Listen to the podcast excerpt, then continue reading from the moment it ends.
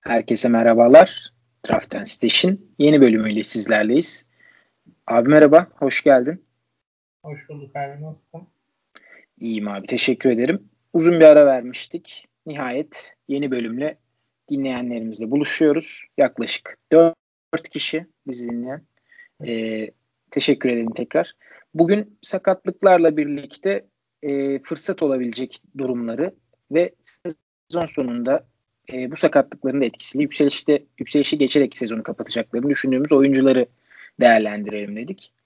E, son bir ayda yaklaşık hani hemen hemen her takımda bir çeşit sakatlık oldu ve bir takım fırsatlar, rotasyonda değişiklikler oldu.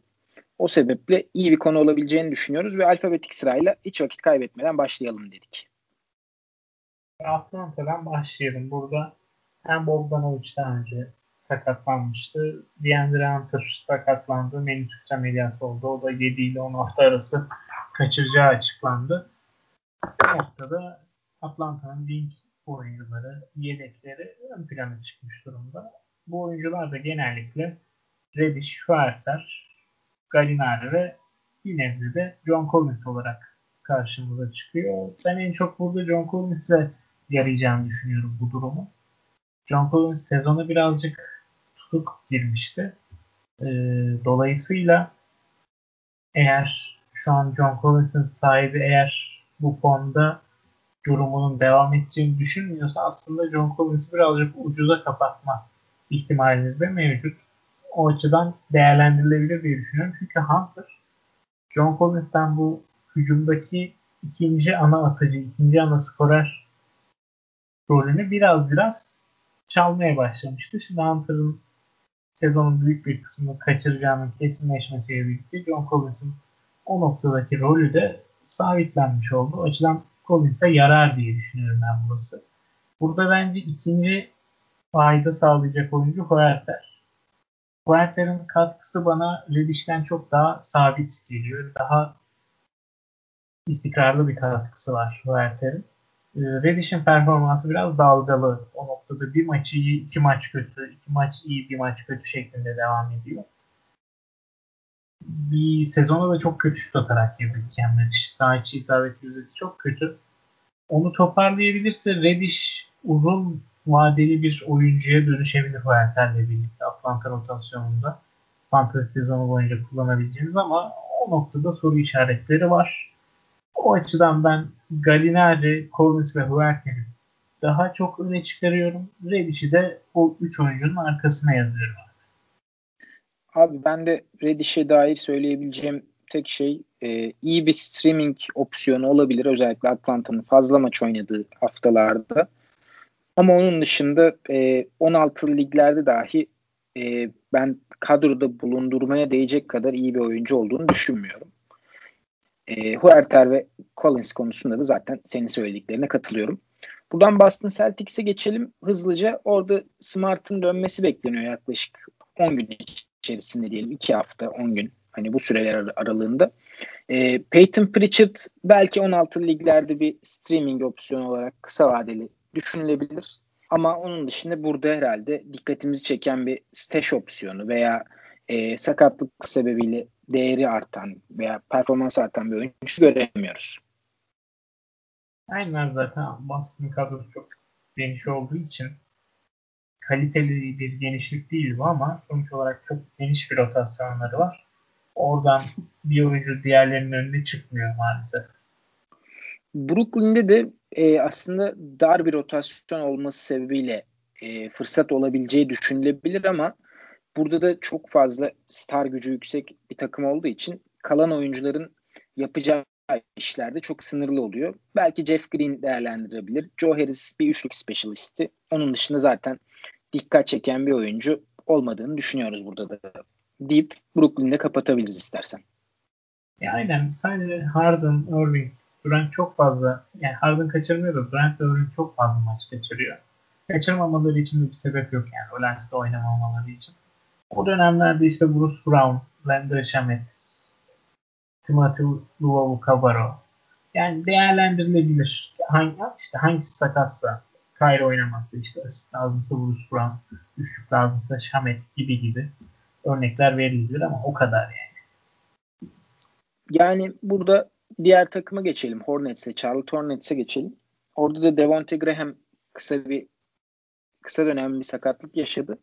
Ee, geçtiğimiz günlerde benzer bir sakatlığı Terry Rozier'de yaşamıştı ve onun sakatlığının ardından yavaş yavaş rotasyona giren Malik Monk daha da e, rotasyonda süre bulmuş ve daha fazla top kullanmaya başlamıştı. E, durum böyle olunca hani Graham yokluğunda da büyük ihtimalle en çok faydayı Malik Monk görecektir diye düşünüyoruz. E, Malik Monk zaten her sezon böyle belli dönemleri oluyor. E, absürt performanslar ve e, uçuk açık istatistik e, kağıdı. O, bu e, anlardan birisini gördük geçtiğimiz hafta zaten 8 ya da 9 üçlüktü galiba. 30 küsür sayı attığı maç. Bu tip patlamalar yapabilir ama onun dışında e, üçlük ve sayı dışında da çok geniş bir katkı vermesini pek beklemiyorum ben. Çünkü özellikle Hornets, Lamelo Ball ve Gordon Hayward'la birlikte topu yönlendirmeyi tercih eden bir takım olduğu için Monk'un hücumda yapabilecekleri e, şütör, sabit şütör fazlası olmuyor genellikle. Senin burada e, başka dikkatini çeken bir oyuncu var mı abi? Özellikle hani rotasyonun değişmesini bekliyor musun? Martin kardeşler girebilir mi bir şekilde rotasyona Graham'in sakatlığı uzun olursa? Abi Monk girer rotasyona. Graham dönse bile rotasyonda kalır diye düşünüyorum ama çok bir beklentim yok ya Malik Monk'tan. Üçlük streamer olarak değerlendirilebilir sadece. Ben de aynı şekilde düşünüyorum. Monk radarınızda bulunabilir. Ee, Chicago'ya geçelim. Chicago her sene olduğu gibi Chicago'da bu sene e, sakatlara kurban verdiğine birer ikişer Otto Porter, Lauri Markkanen, Wendell Carter Jr. gibi aslında olağan şüphelilerin hepsi tekrar sakatlandı şu an ve özellikle Markkanen ve Carter daha uzun süreli olacağı bilgisi geldi. Otto Porter'ın da e, belirsiz bir süre uzak kalacağı açıklandı takımdan. Ama sağlıklı olsa da Otto Porter bence e, takımda bulundurma riskine değecek bir oyun oynamıyor. Oynayamıyor. Çünkü bir maç var bir maç yok. Ne zaman oynayıp ne zaman oynayamayacağını bilemiyorsunuz. O sebeple e, burada senin dikkatini çeken isimler kimler? Daniel Gafford hakkında ne düşünürsün? Valla Daniel Gafford'a gerekli süreler şu an için verilmiyor Chicago tarafından. İlk 5 başlıyor ama 15-20 dakika süreler alıyor. Thaddeus Young burada çok fazla öne çıkamıyor. Bir de abi Daniel Carter ve Laurie Markkanen'in injury prone olduğu birazcık o damgalar vuruldu diye düşünüyorum ben bu iki oyuncuya. Bu iki oyuncu döndükten sonra bile yine sakatlanma ihtimalleri çok yüksek olan oyuncular. O yüzden bir kere burada güvenilir uzun Ted Young hani kadrolarda bulunmalı diye düşünüyorum. Sezonun sonuna kadar da bu iş böyle devam edebilir. Onun dışında 4 numaradan seçtikleri Patrick Williams. Sezon başında da rookie'leri konuşurken bahsetmiştik. Çok yüksek bir e, steal ve blok rate'i vardı kolejde. Şu ana kadar NBA'de de onu birazcık yansıtmış gibi duruyor. Bazen istikrarsızlıklar yaşayabiliyor ama e, sezon ilerledikçe, o da takıma alıştıkça, ilgi alıştıkça daha istikrarlı olacaktır diye düşünüyorum. Bir daha bir Denzel Valentine. Fena değil. E, o da Otto Porter'ın sakatlığından sonra wing rotasyonunda süreleri artmaya başladı ve çok iyi oynuyor son maçlarda. O da denenebilir diye düşünüyorum şu an için. Katoranski sezon içinde beklentilerin altında kalmıştı ama o da hem sakatlık hem korona vesaire derken yeni yeni ısınıyor, yeni yeni alışıyor ve dakikaları da yavaş yavaş artacaktır. Özellikle Otto Porter ben Satoranski'nin 25 dakikalarda güzel bir asist specialisti olabileceğini düşünüyorum. Takımımızın böyle 12. oyuncusu falan olabilir. E, Patrick Williams'a ben sezon başında draft etmiş biri olarak şunu ekleyebilirim.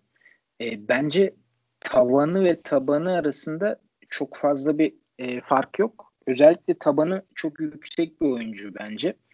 E, zaman zaman istikrarsızlıklar yaşadığı oluyor ama onun dışında bir çaylığa göre hani sabit katkı vermek NBA'deki ilk yılda fantazi açısından da gerçek oyun basketbol açısından da e, bence çok değerli bir durum. Şimdi önünde de bir fırsat varken iyi bir e, hamle olabilir Patrick Williams'a biraz daha fazla süre vermek, biraz daha sorumluluk vermek. Ted Young konusunda zaten söyleyecek bir şey yok. Ben hak veriyorum sana. Denzel Valentine de hazır sevgililer günde yaklaşıyorken kadrolarda bulunması gereken bir oyuncu diye düşünüyorum ben de. Ha, buradan ilginç bir takıma geçeceğiz. Ne yapacağı belli olmayan. Playoff mu kovalayacak? Ee, yani evet Araf'ta bir takım görüntüsünde şu an Cleveland Cavaliers. Ee, burada Larry Nance'in sakatlığının uzun olabileceği konuşuluyor. 4-6 hafta civarında bir e, zaman belirtiliyor ama bunun ötesine de geçebilir Cleveland özellikle yarıştan koparsa. Kevin Love normalde geçtiğimiz hafta dönmesi lazımdı ama tabii ki onlar e, Kevin Love'ın dönmesinin bir fayda sağlamayacağını görmüş olmalılar ki takıma. Rahat rahat Kevin Love'a dinlenmesi için ek süre veriyorlar. Ve daha da ilginci Andre Drummond ve Jared Allen ikilisini birlikte kullanıyorlar. Bence e, daha büyük problem yaratan nokta bu oluyor. Takımın hem e, ne yapacağını bilmesi hem de fantezide kime güveneceğimiz hakkında bir takım sorunlar yaşamamıza sebep oluyor. Yani burada en büyük stage adayı Jared Allen ama Cleveland'ın yıllardır işte Kevin Love'ı takaslayacak mı, takaslamayacak mı? İşte Drummond takaslanacak mı, takımda kalacak mı vesaire geldiği günden beri yine bunlar konuşuluyor. Hani çok fazla inanamıyorum. Bir de bu kontratları alabilecek takımlar, oyunculara ihtiyacı olan takımlar da çok fazla yok şu an ligde. Ya o açıdan ben Cleveland'ın bu oyuncuları takatlamasının çok zor olduğunu düşünüyorum. Yani ben çok ise mesela Jared Allen çok iyi bir stash ama gider mi? Bir takım başka organizasyonel problem, salary cap problemleri var ve kestiremediğimiz durumlar. Ben e, burada çok bir fırsat göremiyorum açıkçası. Hani Okoro belki rotasyon ve oyuncular gönderilirse, rotasyon biraz daha daralırsa Okoro bence değerlendirilebilir ama onun da hücum açısından çok ciddi bir e, sınırı var. Sınırlı bir oyuncu. Savunma istatistikleri için Okoro değerlendirilebilir. Özellikle 4 haftalı e, haftalarda Cleveland adına. Yani buradan Dallas'a geçelim abi istersen ama orada hiçbir şey gö- gözüme çarpmıyor benim. Dallas e, yanlış hatırlamıyorsam Porzingis takasından beri ilk defa geçen hafta tam kadroyla oynadı. Yani bütün oyuncuları aktif durumdaydı. E, darısı diğer takımları diyelim. Dallas'a dair bence de söylenecek çok bir şey yok. Playoff kovalıyorlar. Sıralama kovalıyorlar. Çok bir stage olduğunu düşünmüyorum ben orada da. Denver'da benzer bir durumda. Denver'da benzer bir durumda. Denver'da e, bir sakatlık durumu zaten sürekli gelip giden bir durum. E, orada da hani rotasyonun genişliği Denver'ın avantajını oluyor normal sezonda. Dediğin gibi pek bir fırsat görünmüyor gibi burada da. Yani Detroit'e geçecek olursak ben çözemediğim rotasyonlardan biri Detroit. Sezon başından beri de rotasyon değişiyor benim gördüğüm kadarıyla işte. Wayne Ellington girdi gibi gözüküyor şu an rotasyona ama o da sakattı. Sakatlıktan yeni döndü. Derrick Rose gitti. Şimdi Dennis Smith Jr. geldi. Oynatacaklar mı Dennis Smith Jr.'ı?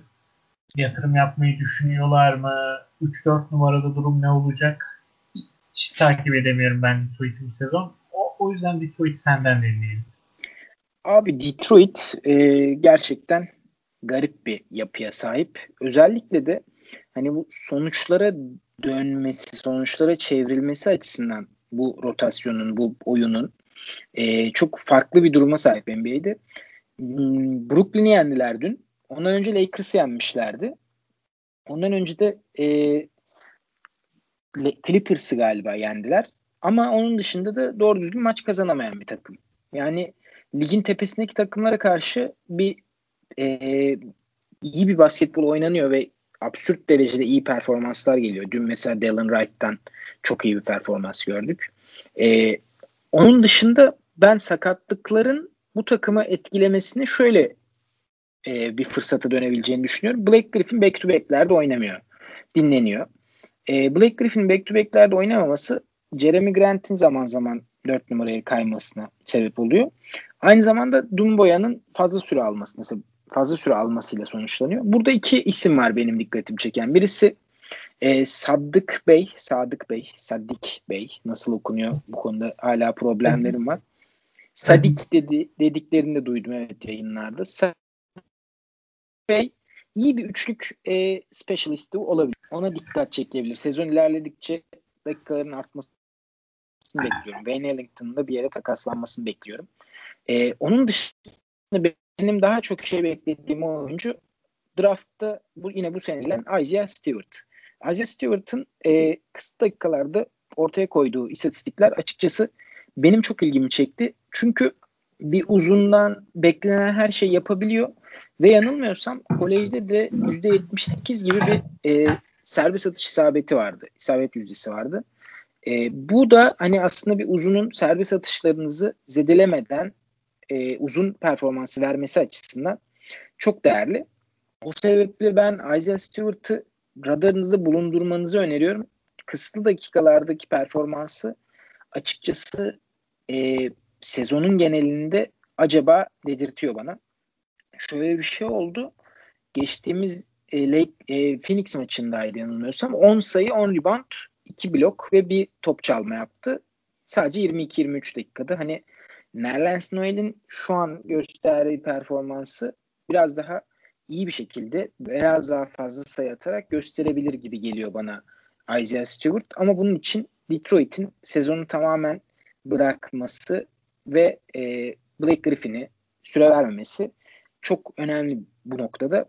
E, radarda bulundurulmalı, stash açısından değerlendirilmeli bence Isaiah Stewart. E, eğer ligde iyi durumdaysanız da ve geniş bir ligdeyseniz de hani 14-16 ligdeyseniz de iyi bir durumdaysanız şimdiden ekleyip biraz olsun e, erkenden yatırımını yapabilirsiniz diye düşünüyorum. Abi Isaiah Stewart yani ne benim ne dinleyicilerimize çok aşina olduğu bir isim değil. Detroit'i özellikle takip etmek gerekiyor. Ee, bu isme aşina oldu, olmak için şu anda itibaren ben merakla bekliyorum. Stewart'ın neler yapacağını. Geçen yılki Wood gibi özel takibimi alıyorum. Ee, ya geçen maç bir de üçlük denedi. Dünkü maçta üçlük attı bir tane de. Eğer hani bunu da yapabilirse zaten draft öncesi de en büyük e, acabalardan birisi buydu. Hani üçlük atarsa bir şekilde range'ini geliştirebilirse bence Detroit adına draft'ın önemli eklemelerinden biri olacak. Ama pek olası görmüyorum bunu. Yani e, çok kolay bir iş değil. Çünkü sezon önce şey, sezonun genelinde de iki ya da üç defa denedi üçlük. Hiç isabeti yoktu. Dün bir tane denedi ve onda da başarılı oldu. E, üçlük bence pastanın üstündeki çilek olur. Onun dışında rebound ve blok için yani bir uzundan beklenen kategoriler için Stewart radarda bulunabilir. Anladım abi. O zaman Golden State'e geçelim buradan. Herhalde burada da çok bir teşvik alternatifimiz yok ama Looney ve Wiseman olmadığında gideceğimiz oyuncunun Juan Toscano Anderson olduğunu görmüş olduk. Eğer böyle bir durum başımıza gelirse yerden çekeceğimiz oyuncuyu biliyoruz artık. Evet yani eklenecek çok bir şey yok. Bu arada Draymond Green'in 5'e geçmesiyle Toscano Anderson'a biraz daha fazla süre ve e, fazla rol kaldı. Deyip Houston'a geçelim. Houston'da yine ilginç bir bence e, vaka teşkil ediyor. Orası da özellikle back to back olduğu zaman bir maç oynamıyor, bir maç Oladipo oynamıyor. Hatta geçen maçta Eric Gordon da dinlendirildi back to back öncesi. Christian Wood'un bir sakatlığı var. Hani burada birazcık rotasyon karışmış durumda ve düzenli bir katkıdansa ben back to back'lerin olacağı zamanlarda streaming yapılması gerektiğini düşünüyorum. Özellikle de e, Jason Tate ve David Nuaba dikkat çekiyor benim gözümde. Sen ne düşünüyorsun abi? Tamamen katılıyorum streaming konusuna. Yine Daniel House, Ben McLemore üçlük için e, stream yapılabilir oyuncular olarak göze çarpıyor. All around katkılar için de Jason Tate ve David Nuaba.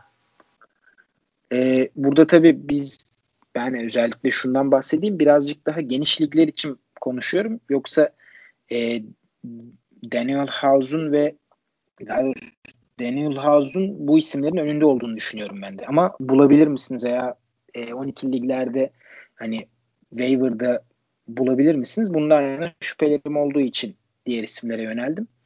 Ee, Indiana'ya geçelim abi. Indiana'da TJ Warren'ın sakatlığı devam ediyor. Levert'in çok büyük ihtimalle bu sezon oynam oynaması beklenmiyor. Orada sence bir stash adayı var mı yoksa geçelim mi? Abi bu olaylar, olaylardan kastım TJ Warren'ın sakatlığı işte Levert'in e, sağlık problemleri vesaire ilk ortaya çıktığında Justin Holiday çok değerliydi. Onun da yani çok pişmanım Justin Holiday'e daha fazla yatırım yapmadığım için. O da sezon boyu çok iyi katkı verecek gibi duruyor. Ben Doug McDermott'ı e, ilginç bir stream opsiyonu olarak görüyorum. Özellikle son haftalarda bana FG ve FT bozmadan rebound sayı ve üçlük katkısı veren oyuncu lazım oldu. Yani diğer kategoriler gerekmeksizin. Orada da McDermott'ın çok işe yaradığını gördüm. O açıdan özellikle, ilginç bir streamer. Özellikle hani e, üçlük ve reboundu bir arada vermesi. Aynı zamanda yüzdeleri iyi şekilde vermesi onu değerli yapıyor dediğin gibi. Yani bunların hepsini bir oyuncudan bulmak pek kolay bir iş değil. Özellikle waiver piyasasında. Aynen öyle. Los Angeles takımları çok top heavy takımlar olduğu için burada stash bulmak pek kolay değil. Gibi. Belki belki Taylor Horton Tucker'a değinilebilir ama onun da e, daha çok hani LeBron ya da Davis'in olmadığı veya dinlendiği az dakikalar aldığı maçlarda fırsat bulması bence olası. Onun dışında ben de çok ciddi bir aday göremiyorum buralarda. Memphis'te var mı dikkatini çeken bir oyuncu? Abi Memphis'te Valanciunas'ın gelmesiyle Javier Tillman'ın Xavier Tillman'ın e, dakikaları biraz azaldı. Rolü de azaldı. Onu birlikte düşünmüyorlar Valanciunas'la. Onun yerine Kyle Anderson'ı 4 numaraya koymayı, oraya kaydırmayı düşünüyorlar. E, benim burada dikkatimi çeken üçlük streamer olarak Desmond Bain ve Grayson Allen düşünülebilir. Onun dışında Stash tutuyorum. Bain e, bence Allen'dan çok daha potansiyelli ve eşitli bir oyun ortaya koyabilir gibi geliyor. Özellikle hani bu sakatlıkları devam ettiği sürece Memphis'in e, Desmond Bain Stash'e yakın ama ben tavanının da fantezi açısından çok yukarıda olduğunu düşünmüyorum. Abi katılıyorum. Bunlar birazcık üçlük streamer'ı benim gözümde. E, D'Anthony Malcolm birazcık öne çıkabilir bu noktada. Ne düşünüyorsun Melton hakkında? Melton e, geçtiğimiz senelerde çok ciddi bir e, fantazi canavarı olabilecek potansiyel gösterdi açıkçası. Özellikle bütün alanlara yaptığı katkı ve bir steel specialist olması sebebiyle aynı zamanda çok değerli olabilir gibi görünüyordu ama bu sezon e, sahada kalma konusunda bir takım problemleri vardı Anthony Melton.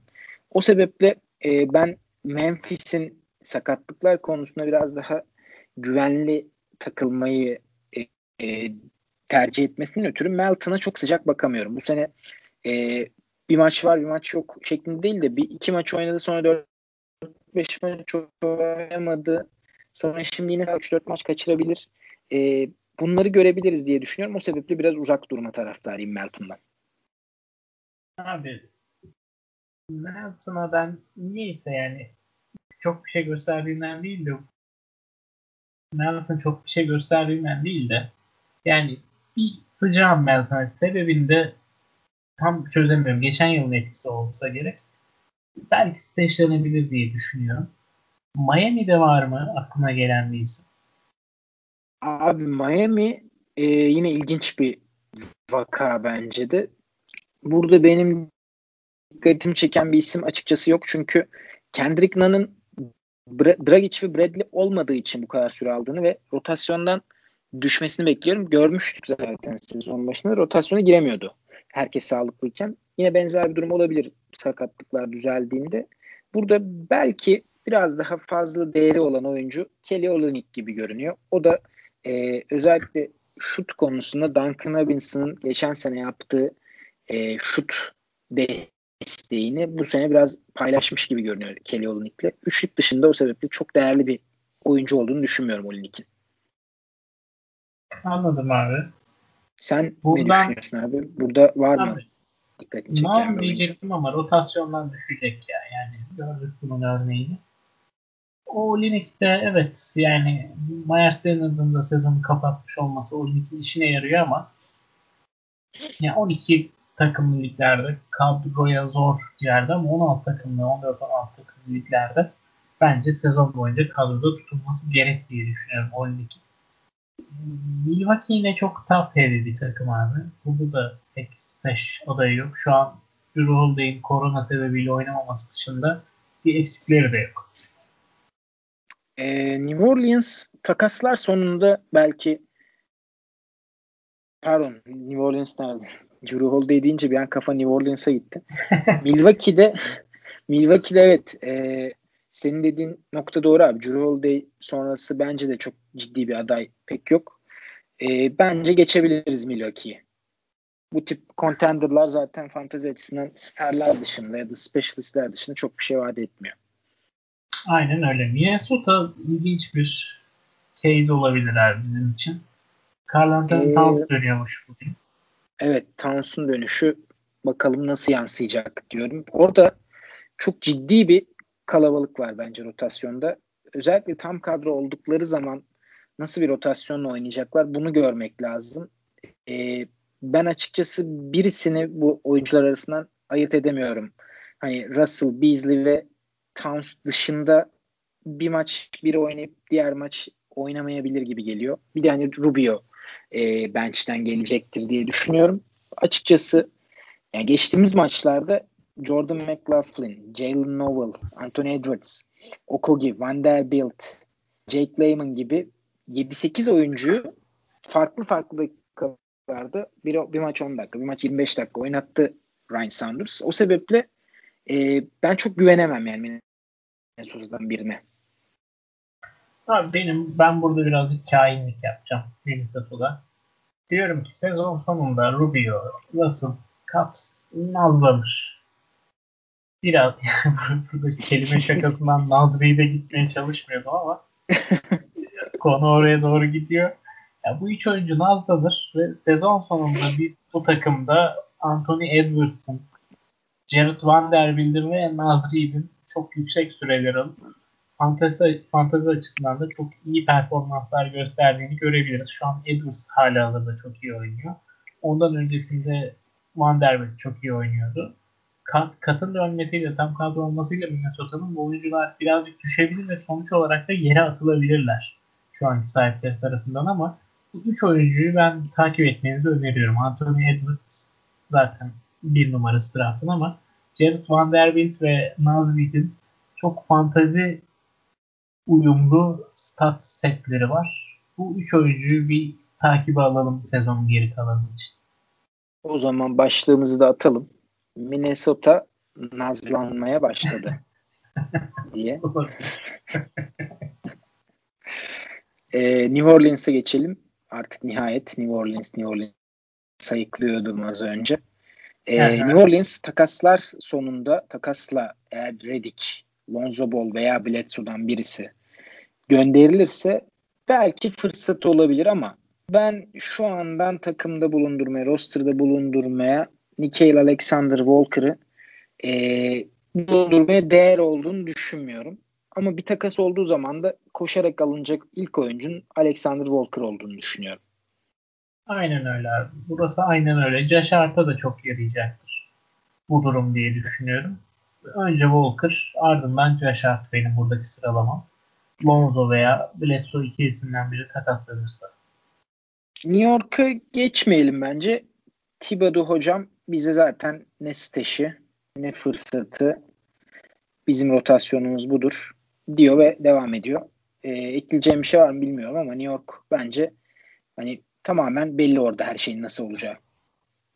Yani Quickly'nin rolü azalabilir. Rose'un gelmesiyle birlikte o kötü olabilir bir tek ama Quickly'yi de ben bırakmazdım şu an için. Bakardım, beklerdim ne olacak diye. Roster'ın bence de son oyuncularından, son 1-2 oyuncusundan biri olabilir Quickly. Atarken de üzülmeyeceğiniz türden ama tutunca da iyi performans verebilecek türden bir oyuncu açıkçası. Abi Oklahoma State kavramının etek kemiğe bürünmüş hallerinden biri Oklahoma bu yıl bence. Yani hatta ve hatta bu podcast sensin be takım diyorum. Aynen. Draft and Stash podcast'inin yani amiral gemisi Oklahoma City. Önümüzdeki yıllarda zaten çok konuşacağız diye düşünüyorum. Ee, benim gördüğüm şu oldu. Bir Şay Bilgis Alexander sahibi olarak Oklahoma City oyuncularını çok yormak istemiyor. Biraz mesela geçen gün Lakers'a karşı bir uzatmaya giden maç oynadılar. Ee, Alexander da çok iyi oynadı. Ve biraz da fazla süre aldı. Tamam o zaman bir sonraki maç dinlensen şeklinde bir durum oluyor. Ee, zaten diğer oyuncuları da genç oyuncular olduğu için ve Horford gibi hani veteranlar olduğu için bir şekilde dinlenenler sürekli rest diyenler veya sakatlık uydurulanlar oluyor. Burada en sabit ve düzgün katkıyı yapan bir iki oyuncu var. Onlardan birisi Darius Beyzli, diğeri Hamidou Diallo. Beyzli büyük ihtimalle bulamayacağınız bir oyuncu waiver'da. Çünkü hemen hemen her draftta ilk 100 civarlarından, 100-120 civarlarından gitti. Alındı ve bu performansla takımlarda da tutuldu. Ama Diallo ilginç bir nokta. E, hala alınmayan ligler olduğunu gördüm ben birkaç ligde. E, buralarda almanız gereken bir oyuncu olarak Diallo'yu önerebilirim. Özellikle de Shai Gildes Alexander'ın oynamadığı maçlarda e, çok ciddi bir all-around katkı fırsatı yaratabilir Diallo. Alexander varken de iyi bir performans koyduğunu düşünüyorum ortaya. E, burada diğer oyuncular da streaming amacıyla değerlendirilebilir. Kenrich Williams, Isaiah Roby gibi hani Horford'un oynamadığı, Alexander'ın oynamadığı zamanlarda değerlendirilebilir diye düşünüyorum. Abi dediğim gibi Bezli kaçtı artık ona Irak'tan sonra yapacak bir şey yok. Ee, burada ben dedik ya podcast çekemedik iş güç vesaire vesaire diye. Mesela ben Diallo'nun çıkışını komple kaçırmışım abi. Görünce şok oldum son 1-2 haftadaki istatistiklerine. Diallo trende muhtemelen kaçtı senin dediğin gibi. Ama oldu da Diallo yere düştü. 2 maç kötü oynadı, 3 maç kötü oynadı, yere düştü. Direkt üstüne atlayın. Hiç kaçırmayın. Diallo trenini kaçıranlar için de belki Theo Maledon şu an sakat olduğu için yerde olabilir. Üçüncü alternatif de Theo Maledon ama Diallo kadar potansiyel, potansiyelli olduğunu düşünmüyorum ben bu sezon için. Ee, onun dışında da dediğim gibi streaming için diğer oyuncular düşünebilir. Sadece Horford da bir şekilde takaslanırsa hiç zannetmiyorum ama Isaiah Roby direkt olarak gideceğimiz isim gibi gözüküyor. Evet yani Oklahoma'da bu sakatlıklar sonrası oldukça daraldı rotasyonu. Pokuševski'yi falan da C gönderdiler. E, o, o nedenle de hani birazcık dakikalar da artabilir Alexander gibi oyuncularda. Onlar da bir maç oynayıp bir maç oynamamazlık durumuna yol açabilir bu haftada gördüğümüz gibi. Buradan e, draft'tan ismine yakışmayan ama stash dediğimizde, sakatlık dediğimizde bu podcast'i belki de en çok katkı yapacak takım geçelim. Orlando'ya geçelim. Orlando ilk beşinden dört oyuncusu şu an sakat. Ve e, yavaş yavaş da sakatlanma sakatlanmaya devam ediyorlar. Markel Fultz ve Jonathan Isaac zaten bu sezon oynamayacak. Aaron Gordon ciddi bir sakatlık yaşadı. Evan Fournier de tam döndü derken yine sakatlandı ve e, çok da fazla açıklama yapılmıyor Orlando tarafından Fournier'e dair. Colen iyi bir fırsatı olabilirdi. Çaylak olarak dikkat çekiyordu. O da dün ufak bir sakatlık yaşadı. Çok ciddi değilmiş herhalde ama bu sakatlık sebebiyle yere atılmışsa bence koşarak gidilmesi gereken bir oyuncu şu an için. Abi benim burada öne çıkaracağım oyuncu Michael Carter Williams ya döndüğü zaman. Yani ee, bu guardsızlıkta yani hiçbir zaman diyorsun. Yani Joe Michael Carter, Michael Carter Williams'ın kolay kolay dönmesi beklenmiyor ya. Yani dönecekmiş Pazar... gibi görünüyor ama dönmüyor. evet ya pazartesi antrenmana da çıkmış. Yani bir, bir hafta içinde falan döner diye düşünüyorum ben Michael Carter'ı. Tabi uzun süredir sakat. Birazcık form tutması zaman alacaktır ama onun dışında ben döndüğünde Michael Carter Williams'ın yavaş yavaş da olsa böyle 10 sayı 5 rebound 5 asist 1.5 top çalmalı bir katkı vereceğini düşünüyorum. Onun dışında ben Fournier konusunda sırtından ikinci kez sakatlanıyor ve ilkinden dönmesi bayağı zaman almıştı. Bayağı endişeliyim ya ben Fournier konusunda. Ameliyata kadar gidebilir gibi duruyor iş. O noktadan başka da şu an Cambridge uzunlar uzun kalmadığı için diyelim Orlando'da 4 numaradan süre alıyor. İyi bir streamer şu an için Cambridge. Onun dışında da aklıma bir isim geliyor. Yani James Ellis, Dwayne Bacon, Gary Clark, Chuma Okeke. Chuma Okeke kim? Ya bu oyuncular... Okeke, Okeke ilginç bir oyuncu. Ben Atletik'te bir yazı okumuştum onunla ilgili. Ee, Orlando'nun üzerine düştüğü bir oyuncu. Fantezi açısından iyi bir noktaya gelir mi şüphelerim var ama e, dikkat edilmesi gereken bir oyuncu. Orlando sevdiği tarzda bir oyuncu Orlando'nun. Yani 4 numara mı? Evet yani 3-4 oynayabilen e, savunma açısından fena olmayan bir oyuncu. Kolları uzun. Kolları nispeten uzun. Yani e, bu pozisyonuna göre biraz kısa kalıyor yanlış hatırlamıyorsam ama çünkü e, 3-4 oynuyor ve 6-6 boyu. 6-5 ya da 6-6. Hani 1.95, 1.98 civarında. E, ama işte Orlando'nun seveceği tarz çünkü 3-4 numara. Isaac, yani, Gordon. Oyuncuların varken, tavanı belli diyorum ben ya. Oyunculardan işi çıkaramayız biz geldi bana. E, o zaman Philadelphia'ya geçelim. Philadelphia'yı da hatta geçelim direkt. Çünkü yine contenderlarla ilgili söylediğimiz şeyler Philadelphia için de geçerli. Var mı abi ekleyeceğim bir şey? Yok. Burada ekleyeceğim bir şey yok benim. Phoenix'te e, Dario için uzun süredir olmaması ve üstüne Jay Crowder'ın da sakatlığı orada belki Cameron Johnson'ın biraz daha fazla süre bulmasına neden olabilir ama Johnson'dan ziyade orada Frank Kaminsky biraz daha fazla süre alıyor ve iyi de performans ortaya koyuyordu geçtiğimiz haftaya kadar. Ee, burada iki oyuncu da bence streaming dışında bir değer taşımayan oyuncular. Yani Crowder döndüğü zaman bence Kaminski bal kabağına geri dönüşür. Yani Cam Johnson da üçlük streamer'ı. Onun dışında Phoenix hakkında da çok konuşacak bir şey yok bence. Ee, peki Portland'a geçelim abi. Portland'da McCollum'un sakatlığı sonrası büyük ihtimalle Gary Trent Jr. treni kaçtı çoktan. Alan aldı. Almayanlar da üçlük streamingi yapıp yere bırakıyorlar 12 liglerde. E, açıkçası çok daha fazlasını vaat etmiyor Trent. Senin dikkatini Abi, çeken başka bir oyuncu var mı Portland'da? Dönene kadar McCollum, Anthony Simons üçlük streamer olarak eğer Trent yoksa değerlendirilebilir. Çünkü sanırım ufak bir sakatlığı var Anthony Simons'ın ve dakika limitiyle oynuyor. Yakında kalkacaktır o dakika limiti. Kalktığı zaman üçlük streamer olarak değerlendirilebilir Anthony Simons. McCallum'un da dönüşünden daha birkaç hafta var gibi duruyor. Bu birkaç haftada Anthony Simons'ın üçlüklerinden yararlanabilirsiniz. Ama onun dışında da Portland'ın da geniş oturmuş bir kadrosu olduğu için buradan test çıkarmak çok zor. Sakatlık gelmedikçe. Ben de aynı şeyi düşünüyorum abi. Sacramento'da e, bence benzer bir durumda. Özellikle e, Ocak ayının sonlarına doğru, Ocak ayının ikinci yarısında onlar da rotasyonlarını buldular. Kendilerini buldular ve şu an playoff potasındalar.